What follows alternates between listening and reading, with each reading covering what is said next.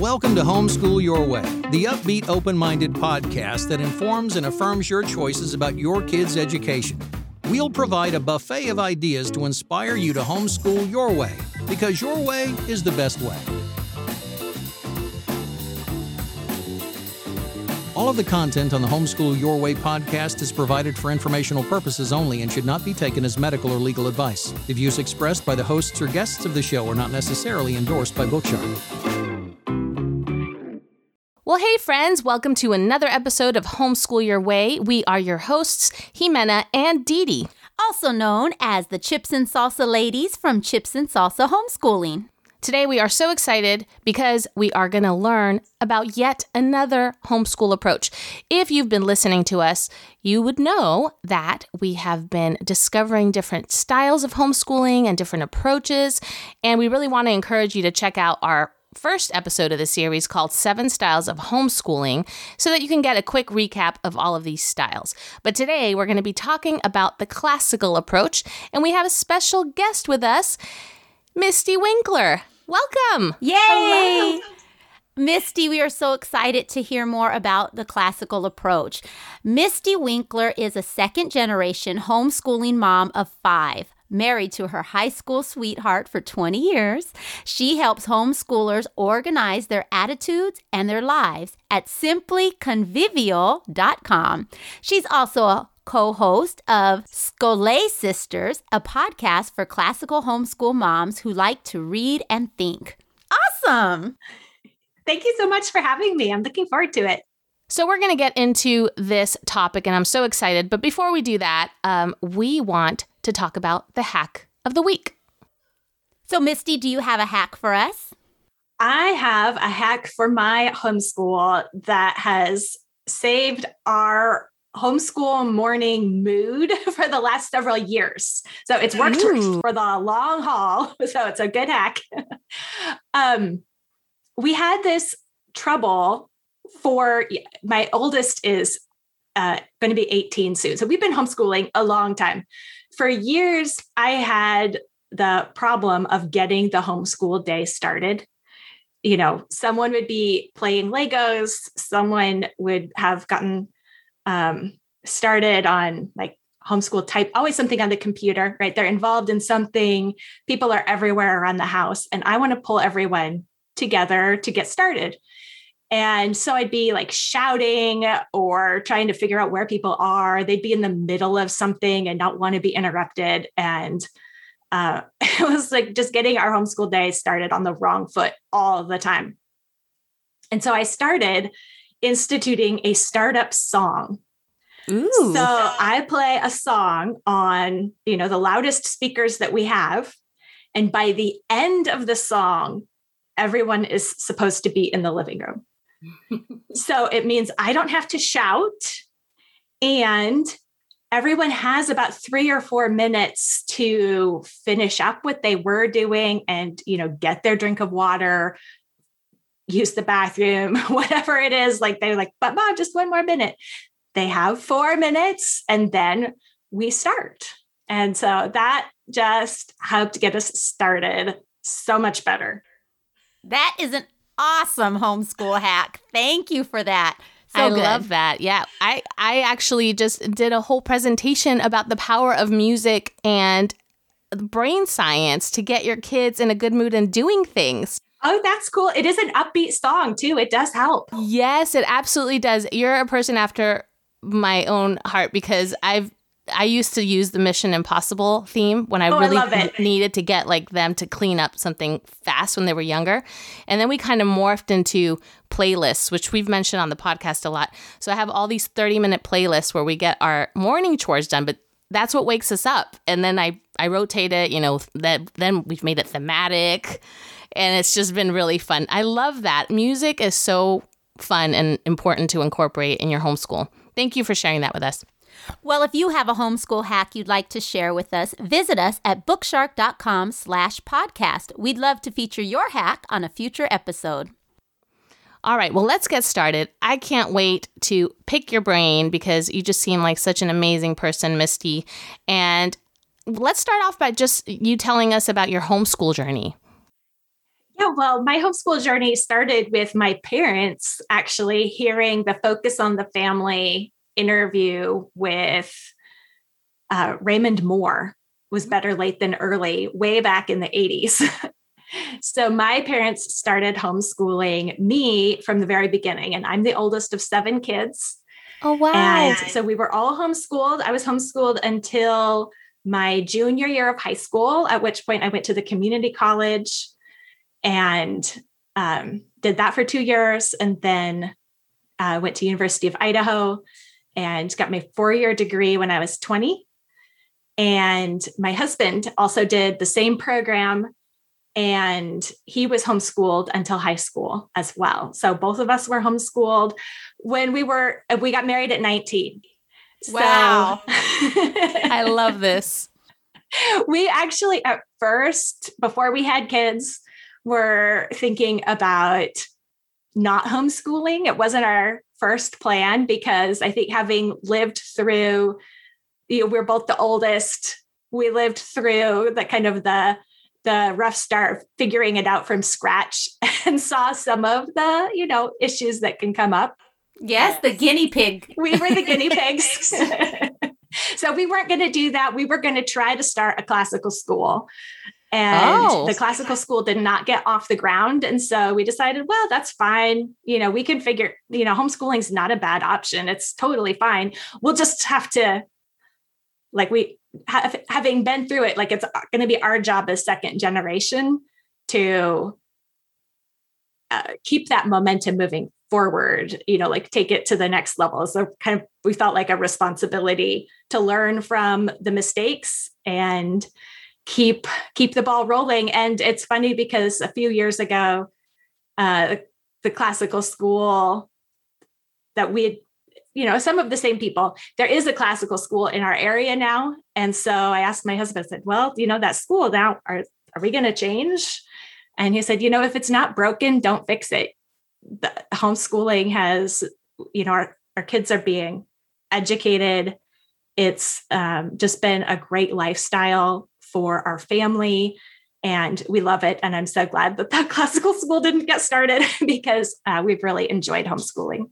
Oh, I love that. That is such a great story. It really is. So, you already were in the classical approach when you got married. Is that what your parents used? No, back in the day, it was really you were either Abeka or Bob Jones. right. Oh. it's like those were the three kinds of homeschoolers that you could, could pick from. wow. But classical homeschooling and classical education kind of started picking up momentum about the time I was in high school, maybe they, that's around when Susan Wise Bauer's book came out, The Well Educated Mind. Okay. Um, and like Veritas Press started publishing classical materials. So it was um, kind of a movement that gained a lot of steam in some of the circles that we were in at the time. And I think that really what first attracted me to it was just feeling, you know, maybe a little bit of the the firstborn thing going on, but I just wanted to do a good job. And it sounded like that's that classical education was trying to help you do a good job. and like they had a plan. And so that got me into reading Susan Wise Bauer's book and some other material, uh, Doug Wilson's books on classical education. And um, yeah, then the reading the reading journey never really ended at that point. It started there and it never ended. Okay, well, Mystie, can you give us a, just a summary of what the classical approach is? Yeah, so classical education, the idea goes back as far as Plato and Aristotle, and that's really why it's classical. It's like that classical Greek and Roman period. Uh, they both wrote about education and what it means to uh, pursue wisdom, really. Uh, they were looking at how to raise up people who would um, pursue and love wisdom and virtue in their lives. And really, for centuries, it was just called education. Mm-hmm. Um, and it wasn't in the progressive era where the progressive era rejected all the ideas before about education and wanted to start from scratch. And so, really, in a way, classical education is just about going back to all that was written about education before the modern period and saying, well, you know what, maybe those people had something important to tell us, some experience to go on. So it's really a, more about forming a whole person rather than preparing for a certain job or uh, any kind of technical purpose specifically that could become outdated. Uh, classical uh, the classical approach is more timeless because it's about forming the person and the person you know humans haven't really changed fundamentally from the beginning so um, from Plato and Aristotle, then in the Middle Ages, that I, the ideas were continued to be developed, and uh, schools were started.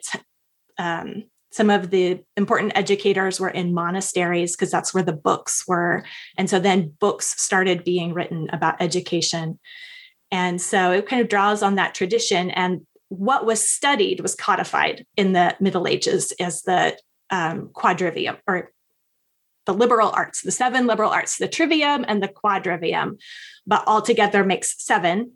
And these were the arts that you were supposed to learn so that you could go on and continue learning. So they were what you needed to know to then go out and do pretty much anything. Okay. All right, I'm about to get I'm about to get schooled right now. so we've heard of the trivium. Yeah. Yeah. And that is includes what? So the trivium is uh, grammar, logic, and rhetoric, and those are the language arts. Oh, good. I knew that. Yeah. okay. Well, what's the other thing you said? so the, then the quadrivium, it, it doesn't get the same kind of press as the trivium. so, so the quadrivium will include arithmetic, music, geometry, and astronomy as the mathematical arts. Oh, amazing. Mathematical arts. Yeah. Oh, I had never heard of that. That's I, awesome. I must have skipped that section in Susan's um, book. Me it too. It's a very thick book. yeah. I read it when I first was trying to figure out if I wanted to homeschool. So you can imagine I was so lost about with so many things. But, you know, I was still super intrigued by it. So this is awesome. Thank you for that awesome explanation because I learned right now. Yeah. Well, and I would say I started homeschooling with the classical approach as kind of my desire. Um, but I don't think I really did it to the book. Do you do the classical approach to the book? Well, that's kind of the funny thing with classical education is you know what is the book there's there's susan wise bauer and that's a book and that's a very big book that seems to be the book that a yeah. lot of people follow. That's true. Uh, and it's a great book and it's a great beginning but really you know classical education is being recovered in a way and susan wise bauer's book is one of the very first books in that recovery process of a very ancient tradition. So as far as any book that was written you know before the modern era so something written in that tradition of the classical uh, liberal arts there really isn't a single book or a single go-to author who has it all put together partly because really the how-to manual is just a modern concept they, mm. they really mm. didn't do that before right. the modern period that's so interesting. That's that's so good. Um, well, so what are some of the challenges, if any, that you've experienced teaching this classical method to your children? I think because there is no, you know, single authoritative source, and because you know, for the last 20 years, I've been reading about classical education and and continuing to learn more about what it really means. So I think a big challenge is never really feeling sure whether or not I get to claim the label. It's like, I don't right. know, am I? I'm trying, I'm interested, I'm reading, I'm letting what I'm reading shape the education that I'm giving. But there is no checklist that says, well, as long as you are doing these things in your homeschool day, then you're classically educating. Looking at the ancient and medieval authors, it's it's less about the the books or the curriculum that you're teaching from and it's really more about a mindset, an approach, and a set of goals that they are concerned with. So, you know, that's something that is not cut and dry and and takes continual reevaluation. But, yeah. Yeah.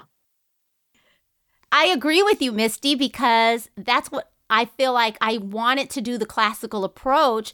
But at some point, I wasn't sure I was doing it right. And as the kids, got, as we kind of got the ball rolling, it's so hard to go back and say, oh, let's sure up. You know, I was just like, I guess we're eclectic. that that's what happened to me too. Do you teach Latin? Like we do do Latin, so I feel like at least I got that check mark. But we nice. are not fluent. I mean, it's been so spotty, and I've switched programs three times, and like, well, I think that getting Latin is a good thing. I call for, to my kids who don't like it. Um, I tell them it's math with language for your brain. Mm, right. Um, but that's I do true. think that that's a part of the the recovery of classical education that's still a generation or two away, really. yeah. Do you think that it was easier for you to embrace this approach um, having been homeschooled? Because I know that a lot of the things that or a lot of the reasons why just parents struggle with homeschooling period is because they've been so institutionalized or you know they have to like deschool in order to be able to embrace something like this. Yeah uh, completely. Um, because a college classroom is the only classroom i've ever been in. Um, and so and like I said, when my my parents homeschooled, it was Bob Jones or Abeka or unschooling, and my parents did Bob Jones in the morning and unschooling the rest, the rest, of the time. Of the time. so it's like I got a little bit of both. Nice. And, and that approach just helped me come into homeschooling, recognizing that real learning doesn't happen during school hours. The school hours prepare you and they give you, they can help give you a work ethic and make you um, study things that you wouldn't necessarily on your own so that then later on your own you might develop an interest but um, both my husband and i came into homeschooling recognizing that what we learned the best we learned, we learned outside, outside, of the textbooks. The textbooks. Hmm. So going into homeschooling, we were more concerned with setting up an atmosphere of learning and good habits and um, and less about making sure certain things happen at certain times. And and without the worry really that our kids were going to learn enough or test like we we didn't have those concerns that people fresh into homeschooling from a school environment do have. And we had supportive parents as well. And you know sometimes just that pressure of feeling like you have to prove yourself to your husband or your parents also adds a lot of stress. And so without those uh, it seemed it felt a lot freer to try something out and not feel like it had to work out for everything to work out yeah that's so good. Yeah, that totally makes sense. So, what do you say to someone who is interested in the classical approach? Is there anyone that you would discourage from doing this method? Oh, I don't think I would discourage anyone from it. I don't I don't think it would be for everyone, so I don't I don't I wouldn't pressure anyone to choose it. I would just say, you know, read about education generally and you'll probably t- start tending more that direction because really the philosophy of classical education is raising lifelong learners who are interested in the world and can um, and that have the tools the abilities to learn anything else. And I think that really at heart, that's what we as homeschoolers want. And so, whether or not you do Latin or some of these other things, to me, isn't as important as um, just going all in on that idea of lifelong learning. Yeah. Mm-hmm. And and continuing to read and get encouragement in that direction. Yeah, that's so good. Well, I hope that our listeners, what they're hearing, you know, after listening to some of these episodes about approaches, is that it really ends up being more of a mindset, right? The approaches are basically just tools and slight variations, really, to uh, to an education, but really everybody's goal in homeschooling is to create lifelong learners, is to build on character, is to teach them life skills, you know. And so I think that it's it's so important to to take note of this if you feel overwhelmed at so many different ways that you could homeschool, know that the very core, the very basic is to train your children up to learn and to love learning, right? And everything so else just kind of falls and into place depending on your style and your choices and and your preferences really. Yeah. Mm-hmm. 100% well i can't wait to hear more with mystie about how to implement the classical approach into our homeschool after a quick break. Hey jimena. do you ever take a break from your regular curriculum, like to do a fun field trip or a unit study? Oh, yeah, I do that all the time. I love to mix things up. Well, I know your son loves science. You should check out the new unit study from Bookshark. It's all about volcanoes, and it's free. Ooh, free. I like that. Yeah. Just go to bookshark.com slash freebies to see this new unit study and all their other free offers. Well, my kids are too old for this since it's for grades 3 to 6, but it looks exactly like something we would have loved to do. And it's literature based like all of Bookshark curriculum. So, there's a book you'll need called How Hot is Lava. You can probably get a copy from your library. The free unit study tells you which pages to read each day and then provides vocabulary words, discussion questions, activity pages, hands on activity ideas, a YouTube video playlist, dictation passages, art study, and more. Wow, that's a lot of great stuff. And I love that it's a two week study. That's a perfect length, in my opinion. You get to dive deep into volcanoes and then you're done. Absolutely. It's a no strings attached offer from Bookshark for grades 3 through 6. Just go to bookshark.com slash freebies to request your PDF. Welcome back to the show. Today we're talking about the classical method of homeschooling, and we're so happy to be learning from Mystie Winckler. We're going to get into the practicality of homeschooling right now, but first, let's do our weekly reflection. Well, every week we have a time that we set apart during the second segment to share a lesson learned, an aha moment, maybe an inspiring quote, or maybe a book that you're reading. And today, Mystie is going to share one with us. What do you have for us, Mystie? I have a quote, and um, this might be like a life quote if I had one.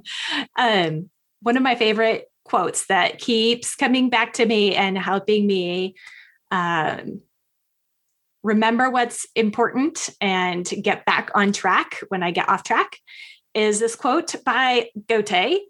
Uh, he was a German thinker in the 1700s. And he he wrote lots of little pithy sayings, but my favorite is cease endlessly striving for what you would like to do and learn to love what must be done. Mm. Oh, I love that. So Ooh, that's good. I've been thinking about that and applying that for well decades now, just recognizing where I let just my own selfish preferences or maybe just unrealistic perfectionist ideas mm. try to dictate well this is the way things should go and it's like well no what must be done well the laundry must be done the dishes must be done those aren't necessarily getting in the way of my real life they are my real life and i can learn to love even doing the dishes and the laundry and the phonics lesson and It's harder. Mm. it's, it's, harder than it sounds, so but uh, it's a very uh, rewarding thought to pursue. Yes. Well, that's finding the joy in the mundane. Yeah, yes. I was just about to say I knew I, I, that's why I said it first. Get out of my brain. I knew you were going to say it. oh, man. Well, thanks for sharing that with us, Mystie. That was lovely and definitely something to chew on and to encourage our listeners with because what you are doing in the mundane is just worth a treasure down the road and even today. So be present. It's so true. It reminds me of that quote from Sarah Mackenzie that says, Let go of your idea of what you wanted the day to look like and embrace the day that is. Yes. We have to embrace what is today and enjoy it. Because if we don't, we're going to look back and say, What have I done with my life? oh, yes. Yeah. And enjoy it, guys, because it goes so fast. And we say it all the time. It sounds cliche, but we're at the end of almost at the end of our journey. And I'm still telling myself, enjoy it every day, enjoy the mundane, enjoy the little moments, savor every moment because, you know, it's not always going to be there. So true. Mm-hmm.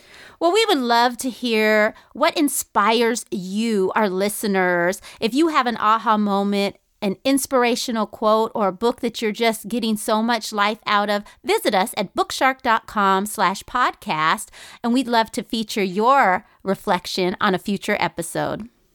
Okay, well, let's get back into our topic for today. We are talking about the classical approach to homeschooling.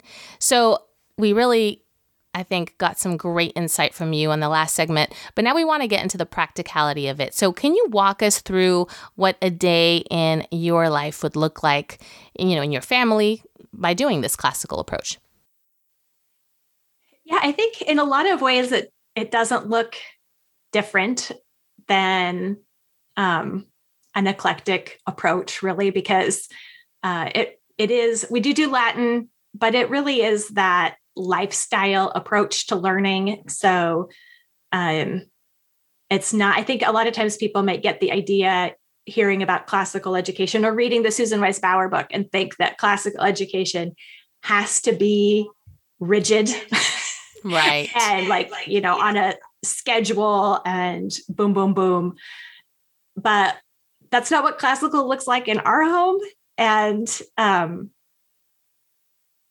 it doesn't it doesn't have to look that way. And i think that sometimes that trying to be too scheduled gets in the way of learning. And so since we're prioritizing learning we have to be flexible enough to um, use wisdom on the fly in the situation that we're at. And so sometimes that might mean sticking with a math lesson with a child because they just need the extra time and hand holding and we really need to stick with this and work at it together.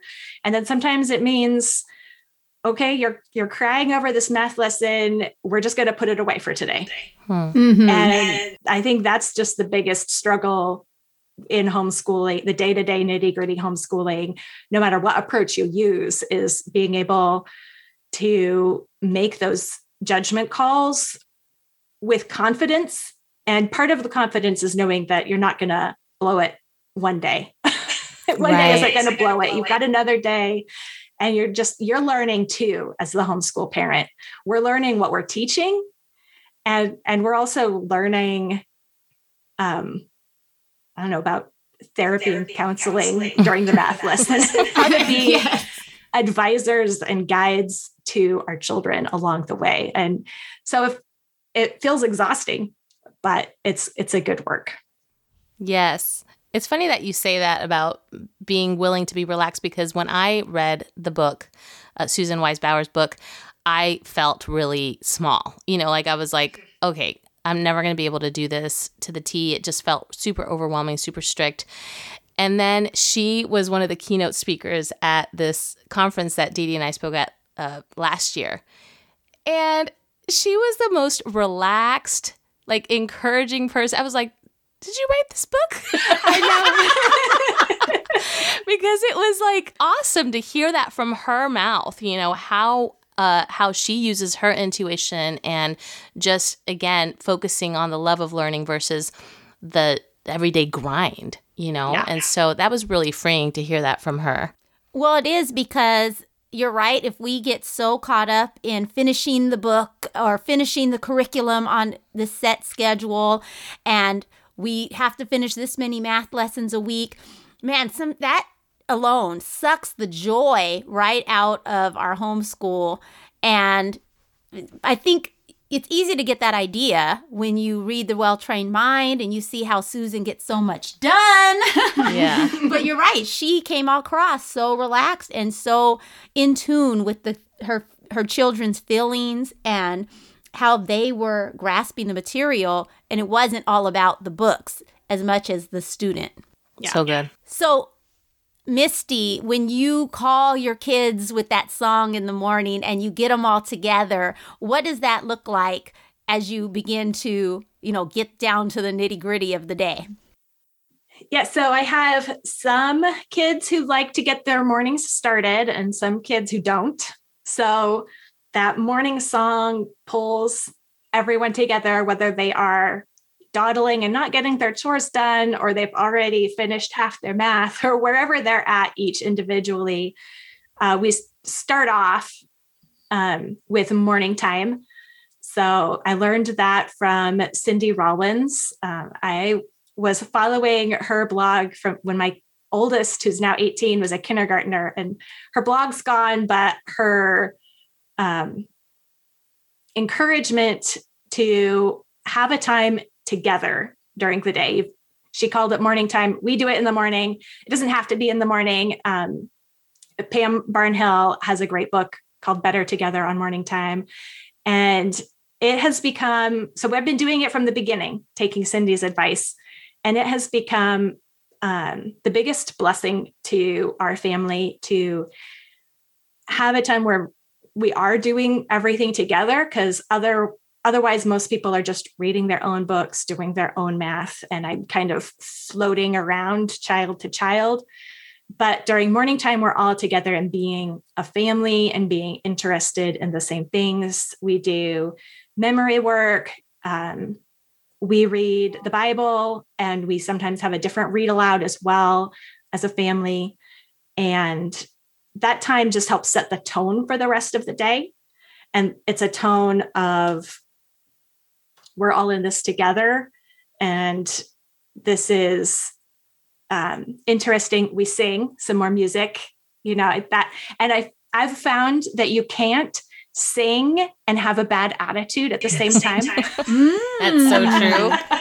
So, so I love starting the day with some singing and just kind of getting on the same page. If there are, are announcements for the day or whatever that need to happen, things happening later in the day, we have a time and a place to just get on the same page for the day.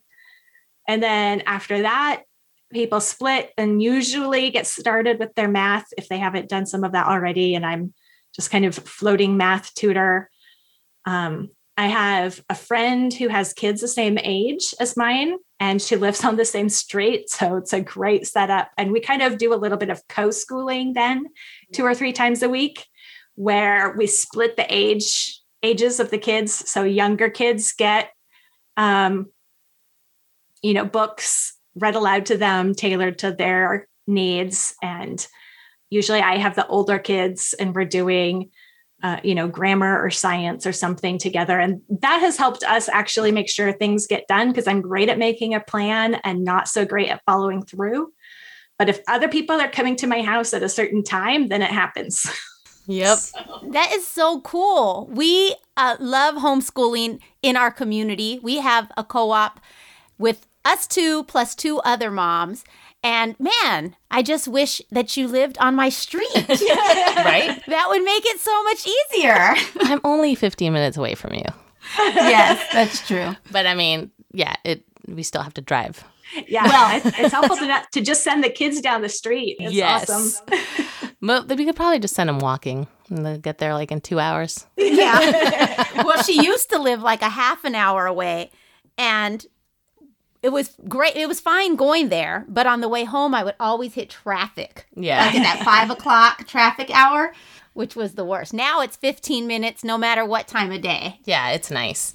Well, I think that what you said though about getting stuff done um, and it happening through community is something that we need to reiterate because we, we're we're big on reiterating community and the importance of it, and it's true. I mean, it's so much easier for me to just be like, eh, let's just drop this book because we're not, we're not liking it, versus like let's talk about it with the rest of the co-op and do we want to drop the book or no let's give it a few more chapters you know and we have kind of that encouragement constantly and the kids get encouraged too because they know they're going to have to talk about it you know mm-hmm. in discussion and so it definitely does help but it's done in a very i think loving and safe way you know? And so i, I really want to continue encouraging our listeners to find people that you can school with even if it's one or two things. I mean we started doing art and music because we started homeschooling together. We weren't doing it on our own.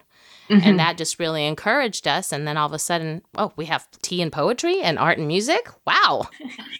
Well yeah and it's like you said I'm the same way. It's really a lot easier to get that lesson prepared and ready when you know the whole co-op's coming over. Then if it was just your own kids you're more likely to say oh man i forgot that. It's so true. I, we do, you know our kids will do that. I give them a checklist. Um, it's a weekly checklist. And they are likely to look at the thing and say i don't like, do I really have to do that? Or I'm just not going to do that today and kind of see what happens. and it's easy for that to be frustrating until I remember just how likely I am also to just do the exact same thing with my checklist. But somehow I say, you know, well, it's okay for me. It's not okay for you to just right. decide, yeah, we're not going to do that today. That's so true. it is. Oh, man. we're all feeling yeah. feeling all the feels right now. Well, if a parent came to you asking how they could get started with the classical approach, how do you advise them? Well, if they were really interested in learning about the liberal arts and the trivium and the quadrivium and kind of the big ideas, then I love the book, The Liberal Arts Tradition by Kevin Clark and Ravi Jain, uh, Classical Academic Press publishes that book. It's one of my favorites. Um, but if you know, it was more just a well, you know, I, I'm kind of interested in learning more, or I just want a little bit of encouragement. Um, I think that just finding a few podcasts or blog posts um, is a great way to just kind of dip your toes in and and see what it's all about and get a feel for it rather than going for a the, the books can be kind of overwhelming like I said with susan wise bauer but yet her talks are encouraging. So finding though I, I love conference talks and and you can find a lot of those available online now or through podcasts. And um, so i would i would encourage people to just research through um, podcasts and conference talks that's some great advice. Well, so I know that classical homeschooling tends to be very book heavy, right? You read a lot of the yeah. classics. So, what if you have a child that just does not enjoy reading? One of my um, little soapboxes is that audiobooks count as reading. we are big audiobook people in our house. And so sometimes um, there's a there can be a lot going on behind the scenes of someone who doesn't enjoy reading. And so it's just finding different avenues kind of around that and trying to notice what's really going on with not enjoying reading. It could be a lot of things, including, you know, physical or um, other struggles that make reading hard that they can't quite articulate or that you can't quite see. And so um, I'd encourage people to not to think of it less as um, how many and what kind of books are my kids reading on their own or and definitely not how much are they complaining because the kids, the kids are going to complain, complain. that's true the, the kids' complaints can't, be the be measure. measure. yep. But it's whether what are they picking up on their own, and if they aren't reading as a hobby or as much as you know I might hope that they would, I can still put an audiobook on in the car. We can still do a read aloud after dinner or during lunch. And and just getting um, stories and good language in their ears uh, can even be better than through their eyes. There's some research um, that I've heard from Andrew Pudewa actually on how the language development through listening is actually you know can be better than your eyes because your eyes aren't actually processing every single word most of the time hmm. so, so, it's really, it's really classical education is a books centric approach uh, the books are important but there are different ways to get those books in rather than just well the kids have to read everything on their own mm-hmm yeah, that's so important to remember. My daughter uh, struggles with auditory pro- processing disorder, and audiobooks don't really work so great for her because you know mm-hmm. it, it, it's harder for her to to hear things. Um, and so what I find when there are books that are really challenging, we we do just read alouds with her, and she'll read the books that she wants on her own. And if she's really interested, she will understand most of it. Um, and but when we read really challenging books like the classics, I end up kind of doing a brief summary of each chapter before we read it. Mm-hmm. And so then she's grasping things along the way and kind of like picking it up like, oh, there's that part. Oh, okay, there's that part, versus trying to have to sort it all out in her brain. And it ends up being a great experience because then we get deeper into each chapter. So, you know, it might not be a conventional way of doing it, but like you said, it really is what is right for your children. You know, yeah, yeah. We, there's no sense in giving her a stack of classics if she's not going to understand or enjoy any of it. Yeah. That's really good, Jimena, because you're really giving her what to hunt for, like a treasure right. hunt as she listens to the book versus like you said if she's not able to create those pictures by herself. Yeah. Mm-hmm. That's really a, a homeschool mom's job is, is noticing, noticing what's, what's going, going on, on with your, your child, child and, and experimenting, with different, different ways, ways to help them and finding out what works. And, it's, it's, it's challenging, challenging, but it's, it's also, also rewarding, rewarding when you do kind of figure, figure out how to help, help your, your child, child learn. learn.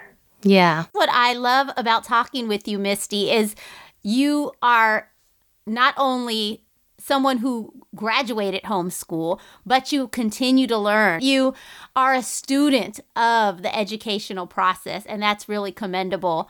And I love all the things that you've been saying.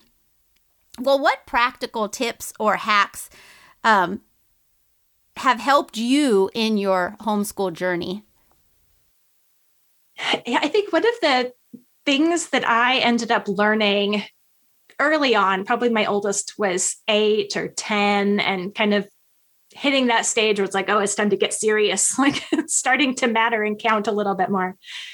Uh, and we would end up having more conflict in our homeschool mornings than was good for either of us. Uh, partly because I'm a firstborn and he's a firstborn, and we both had ideas, ideas about, the, about way the way things, things should, go. go. and, and I realized, realized that my plan was all in my head. And so what he was hearing was just commands from me. Like, okay, gotcha. we're doing this, then next thing, and then next thing. And so, you know, he was he was just like deer in the headlights every homeschool morning. Like, what's what's next? What's going to happen next? I don't know. And so, writing it out for a while, we put it on a whiteboard. Uh, pretty soon, it evolved into checklists, and the kids would have their own checklist, and I would have my own checklist. And that helped a lot of the tension or confusion because they could see that the work wasn't infinite. Because in the morning, it feels to them like it's going, like it's infinite if they don't have an endpoint and they don't really know what's coming. They're just waiting for the next command but to see that there's a certain amount of work. And if you get it done, you have this much free time. And if you don't get it done, if you take a long time, if you just spend your morning staring out the window doing math, well, you're going to be doing math all day. oh man, you mean my son is not the only one who does that for two hours straight? well, that's so good, Mystie. I love that because you're right. Kids thrive off of routine and knowing what's coming next. And even my 14 year old asked me, Mom, what are we doing today? What are what what's what are we doing this week? It could be five o'clock in the afternoon. I'm like, we've done it.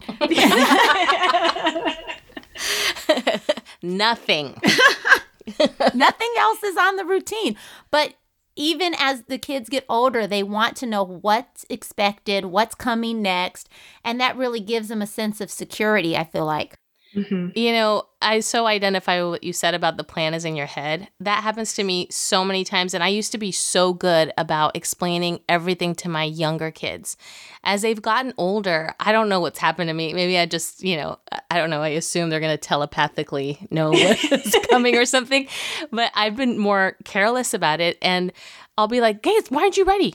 I didn't even know we were going out. You know, when they're all mm, confused, I'm like, yeah. what? I told you that we. No, you didn't. You didn't say anything to us, mom. And I'm like, I didn't. You know, in my head, I had yeah. it all planned out, and I never took the time to tell them this is what we're doing today. yeah.